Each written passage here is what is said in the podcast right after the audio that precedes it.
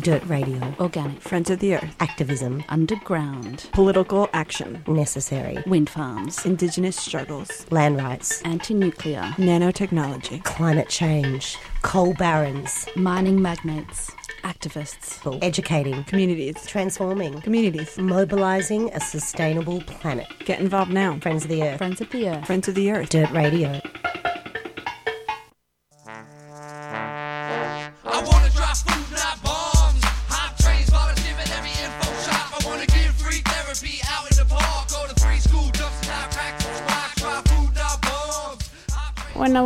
Was new to Melbourne, I found a Food Not Bombs flyer on the road and I had like this fist with a carrot, and carrots are my favorite vegetable. Yeah, I think they were asking for help doing stuff, and I got in touch. We, I guess, rescue food. that would otherwise go to waste. I like the aspect of sharing food and um, not making anyone feel obligated to pay anything for it. We make a real point at Food Not Bombs of involving everyone who wants to be involved in whichever part they want to be involved in. For more information, go to fnbmelb.noblogs.org. Food Not Bombs is a 3CR supporter. Good morning, everyone. You're listening to Dirt Radio on 3CR with Alana Mountain. I'm talking to a very special person this morning. Her name is Eva Davis Jones. Uh, she took part in a mass action this weekend across the state for forests. So, good morning, Eva. Are you there on the line? Yeah, good morning, Alana. Thanks for chatting. Yeah, thanks for having a chat with me this morning. How are you going? I'm really well. Yeah, I'm just out on uh, Creek this morning under a beautiful canopy of mountain grey gums and manna gums doing some planting along the creek. So, Wow, that sounds so nice. so you're obviously very passionate about the environment and yeah, I was wondering if you could tell our listeners a little bit about what happened on the weekend.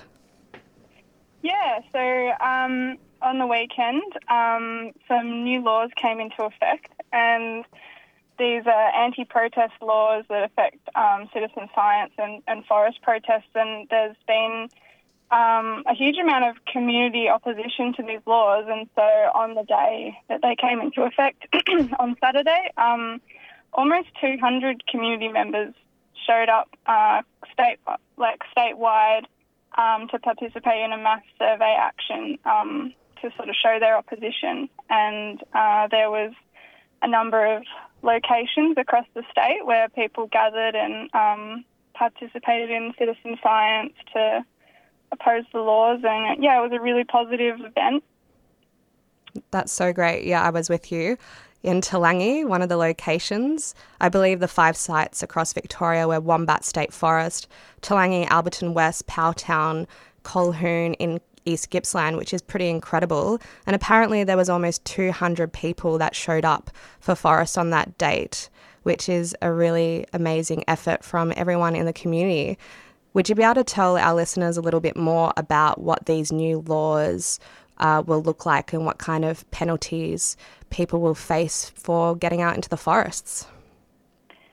Yeah, so the new laws um, they basically add to or in, or increase the, the current laws against um, people protesting um, and entering what's called timber harvesting safety zones um, or exclusion zones in around logging operations, and um, it could mean that if you are, um, for instance, detect a threatened species within a zone that's that's been um, had a timber harvesting safety zone put up, then you could be receiving over eleven thousand dollar fine or um, for having prohibited items potentially over a twenty two thousand dollar fine. And there's there's other additions to um, these um, penalties, such as restric- restricting people from entering certain areas um, of forest if they are charged with these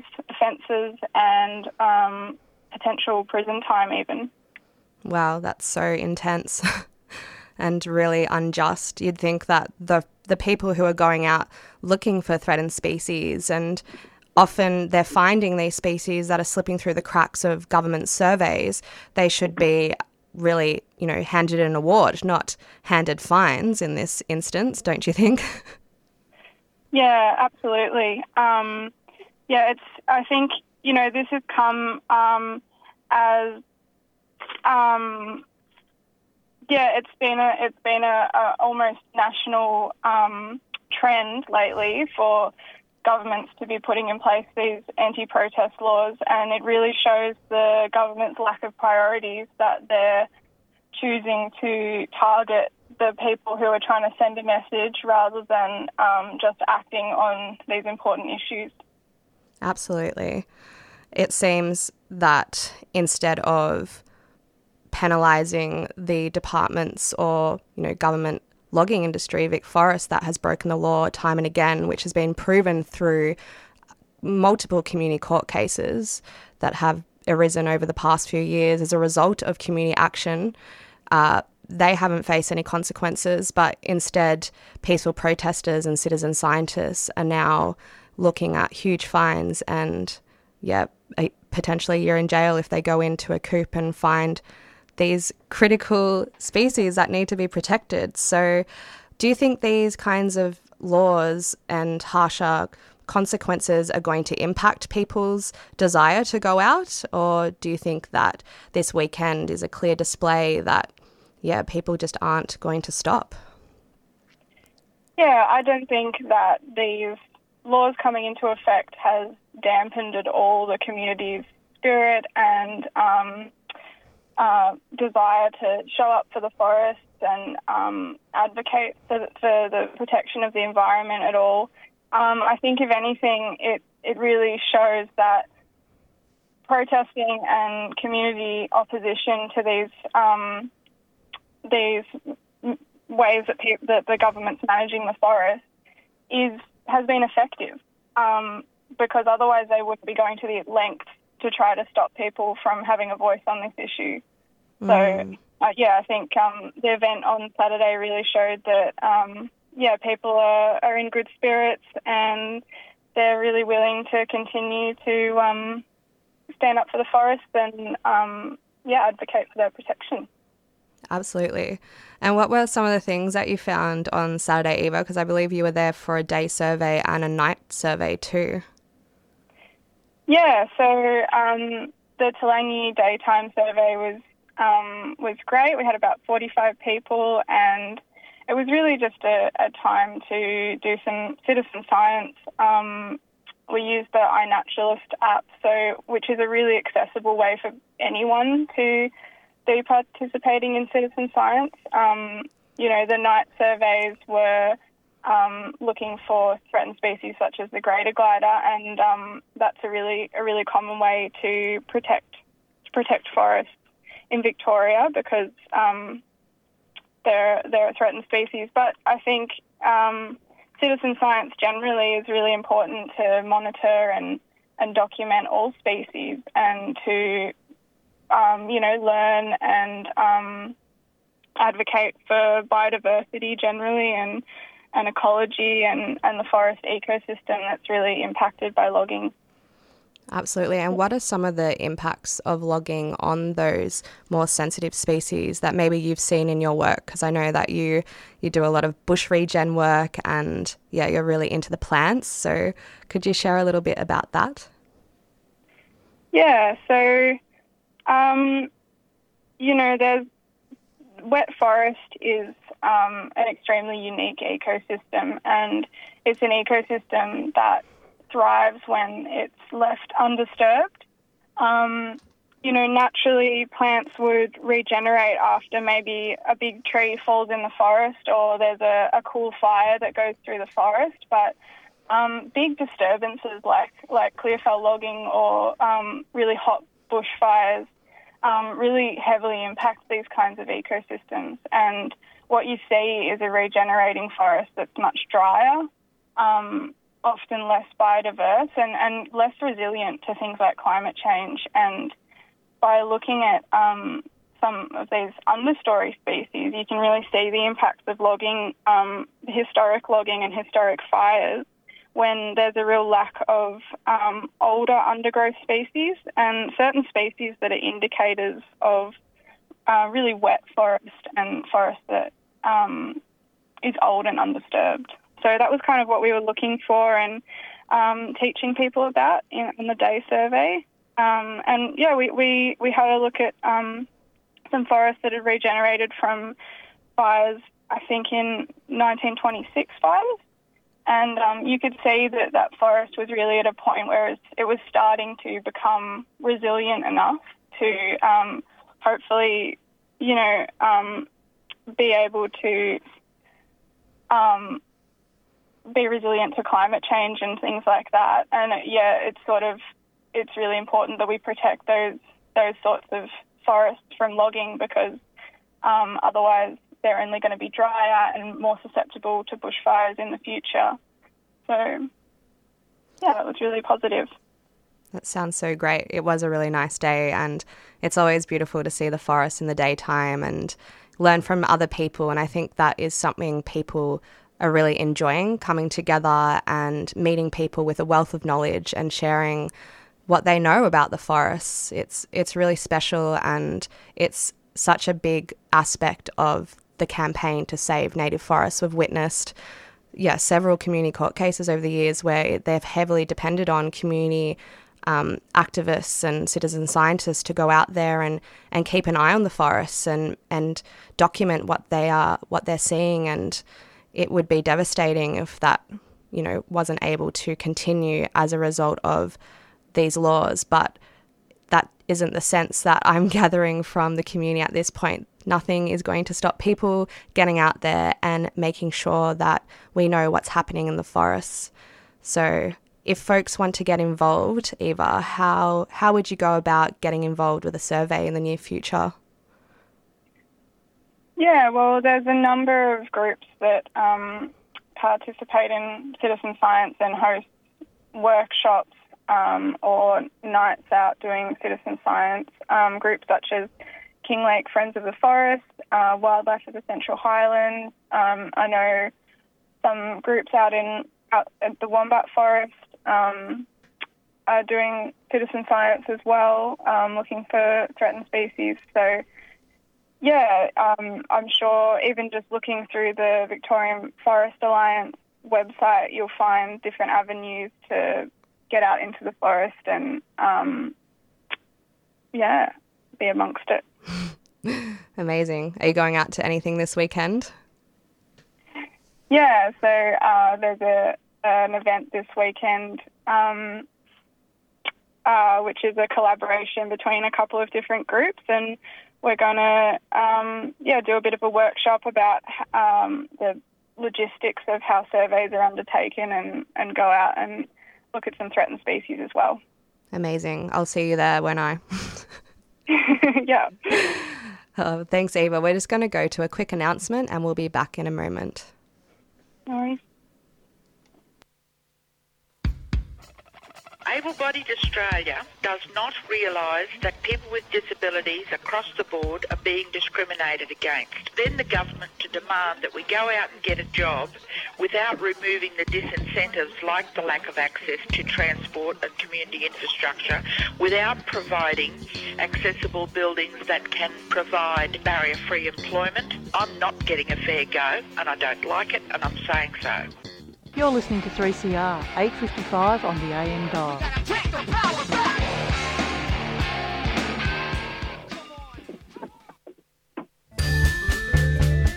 3CR is about community, and we welcome your participation at the station. 3CR is open to a wide diversity of volunteers and is a great way to connect with Melbourne's activist community. Have you ever thought about volunteering, doing a reception shift, getting a program on air? Training in radio skills, or contributing to one of the station's committees. There are many ways to be involved at 3CR. To find out more, go to 3cr.org.au and get in touch.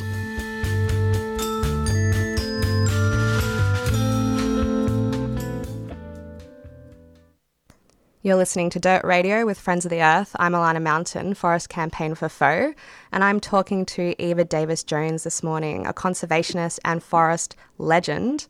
So, Eva, I've seen on social media this morning, especially on Twitter, a few people getting very excited about a potential budget announcement for forests. Yes, this is um, extremely groundbreaking, historic news um, that we're witnessing right now. And um, honestly, yeah, I'm kind of a bit, um, yeah, lost for words. Yeah, me Um, too. Yeah. My hands feel very sweaty, and um, we're all waiting very patiently. But do you want to share a little bit about what that news may be?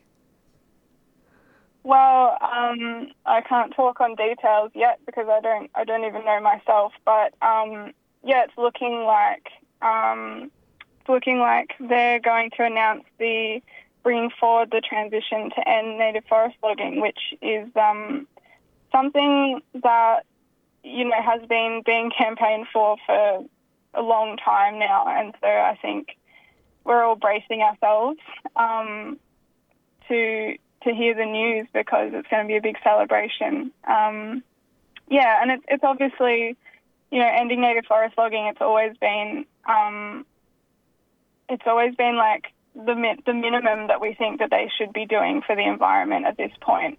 Um, so it does feel it's some, it, it, in some ways it's the tip of the iceberg when it comes to managing the environment in Victoria, but it's like also a massive a massive step um, for conservation.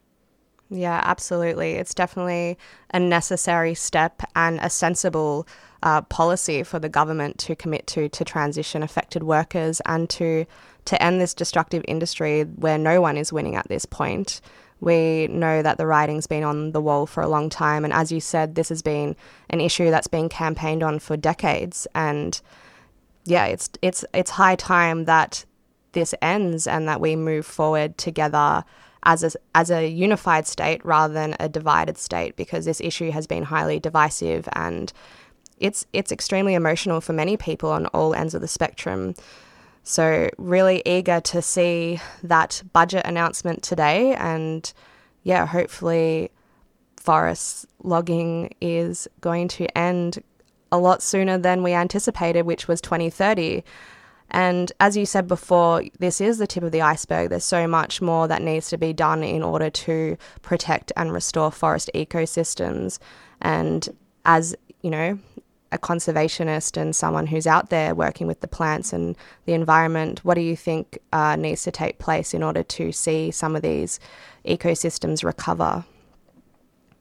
Mm, well, um, you know, we are in a biodiversity crisis, and there is so many different impacts and threats on biodiversity. Um, forest logging is is one of those threats, and it's one that we can easily solve. So it's really it's really positive that finally we're seeing some action um, on that front.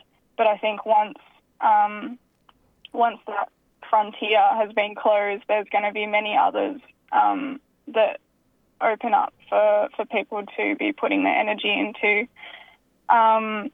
You know, cle- clearing land clearing on private property and urbanisation and stormwater. I mean, invasive species. The list goes on. And um, yeah, I think conservationists and people researching the environment and um, managing the environment, um, their work's not over. Absolutely. And I was actually having a conversation with somebody about this a few weeks ago that in in the history of human existence, we've always been struggling for something and we've always been fighting for something. And just because we resolve one thing doesn't mean that all the world's issues end and that all environmental issues will end. We'll always have to be yeah, striving for a better world and making sure that we're continuing to tend to those issues and the landscapes. So there's still obviously going to be more work to be done. However, ending the logging is obviously a massive, uh, it will be a massive resolution and win for the environment, the climate, water catchments, First Nations justice. Uh, the list really goes on. Um, it is obviously going to be a very difficult time for affected workers and uh, logging communities. However, I, I really hope that there will be some really good um, transition support and an adequate transition plan for these people. And, you know, we've always moved through things uh, in the past that still don't uh, they don't they no longer serve us as a community. So you know we we ended the whaling. we can transition away from um, industries that no longer serve society and move into uh, more flourishing, community benefiting industries. So I'm really fa- uh, I've got a lot of faith that we can achieve that together. Um, I was wondering, Eva, did you have any stories you'd like to share about your involvement in the forest movement? And yeah, just like how you're feeling today, reflecting on everything that you've done over the years um, in light of this potential announcement today. Oh gosh, um, yeah, I got emotional at the thought of um, thinking of all of the the um, experiences I've had in the forest. Actually, um, I trust you to make me cry, Alana. Sorry, Um, it's good radio. yeah, this is how you know it's good radio. um, no, I think, um, I mean, one thing that comes to mind was um, one of the first times that I sort of had an emotional reaction to seeing logging happening was in Tasmania, and it should be it should be um, mentioned that logging is still happening in Tasmania, and these this this news won't affect um, the end of logging in Tasmania. So I guess in many ways that's that's still a continuing fight. But um, yeah, one of one of the first times that I experienced logging and had an, an emotional effect on me was in Tasmania, and uh, yeah, I remember standing at night time um, in a logging coop and it had been freshly logged and there's a there's a type of timber down there that bleeds red sap when it's cut and the forest was literally bleeding on the ground. Um, yeah, and that sort of affected my drive, I guess, for, for the last couple of years. And um, yeah, I guess since then it's been not just a journey in um, learning about the impacts of forest logging, but also, um, I guess, ecology generally. And yeah, I've really started to dive deeply into um, my in connection with the with the environment and um, kind of how I can be more involved in community and how community is um, a really powerful way to advocate um, for the environment. And yeah, um, I don't know. It's been, it's been it's been a crazy journey um, being involved in the campaign to end native forest logging. Um, there's many stories, um, sad stories, uplifting stories that we could talk about, and I'm sure you've got many as well. Yeah, absolutely. It's definitely been a roller coaster over the years, but I just really want to um, highlight that that sense of community that you gain through being involved in social justice movements and environmental movements is absolutely critical for this kind of work, and that's the thing that lifts you up. And this weekend was exactly what I needed to be out there in the forest with heaps of people who genuinely love and care for the forest and to experience that that unity over an issue. Um, it's it's really empowering and yeah, it's critical for this for us to sustain the kind of work that we do. And we are so emotional about it because obviously we love the forest and we love the earth and we know that beyond that love, we actually all depend on the ecosystem services that the forests and the rivers, etc., provide all of life on Earth.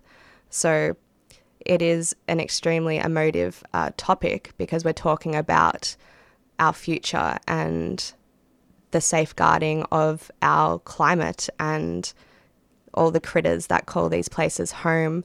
And I also, you know, have been to Tassie and the devastation down there is so intense. And as we were saying before, just because one, you know, issue may end or be resolved in some form, it doesn't mean that it's all resolved. So do you think that you might move down to Tasmania, Eva, and kick up a fuss down there? Oh gosh. Um, look, I'm pretty I'm pretty attached to the Dandenong Ranges, but I do love Tasmania. Um, yeah, I think that I think that this is really just another example throughout history of how people are able to stand up in opposition to something that they feel is wrong and really inspire a better future for everyone. And I think we have we have those people throughout history who have been able to to have the courage to stand up for things that they believe are wrong, to thank for so many things, and this is this is definitely one of those things. And I think that people in the future um, will be really happy to be able to have forests that weren't continued to be logged.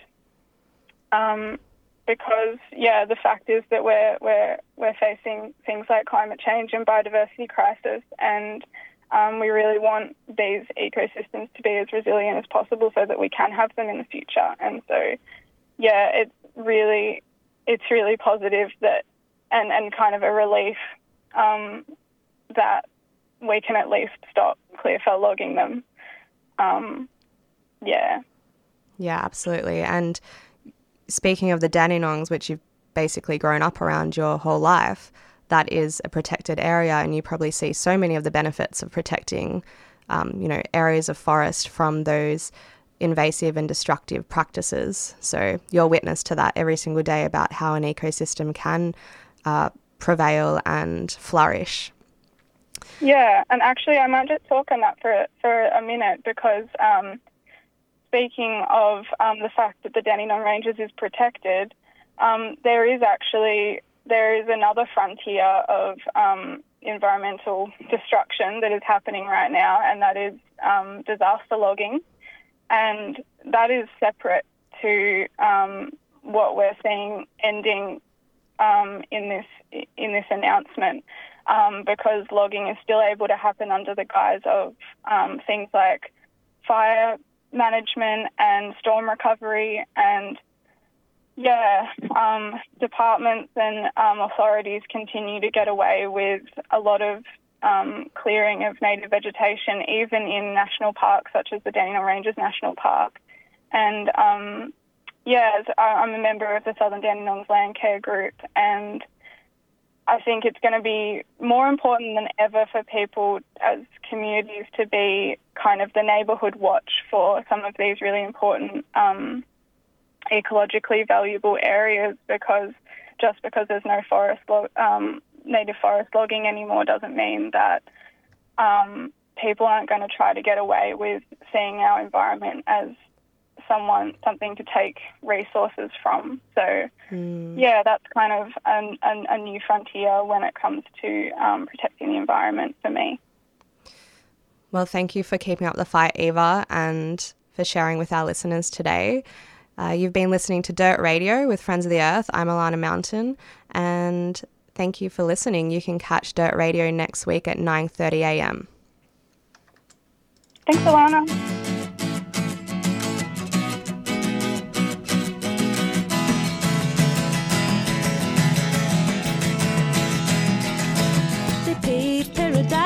Put up a parking lot with a pink hotel, a boutique, and a swinging hot spot. Don't it always seem to go that you don't know what you've got till it's gone? They paved paradise, put up a parking lot.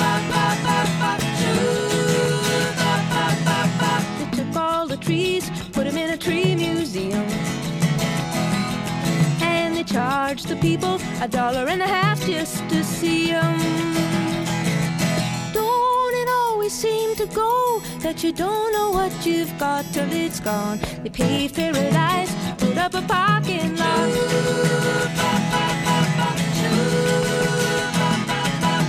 Hey, farmer, farmer, put away the DDT now. Give me spots on my apples, or leave me the birds and the bees. That you don't know what you've got till it's gone. They paved paradise, put up a parking lot.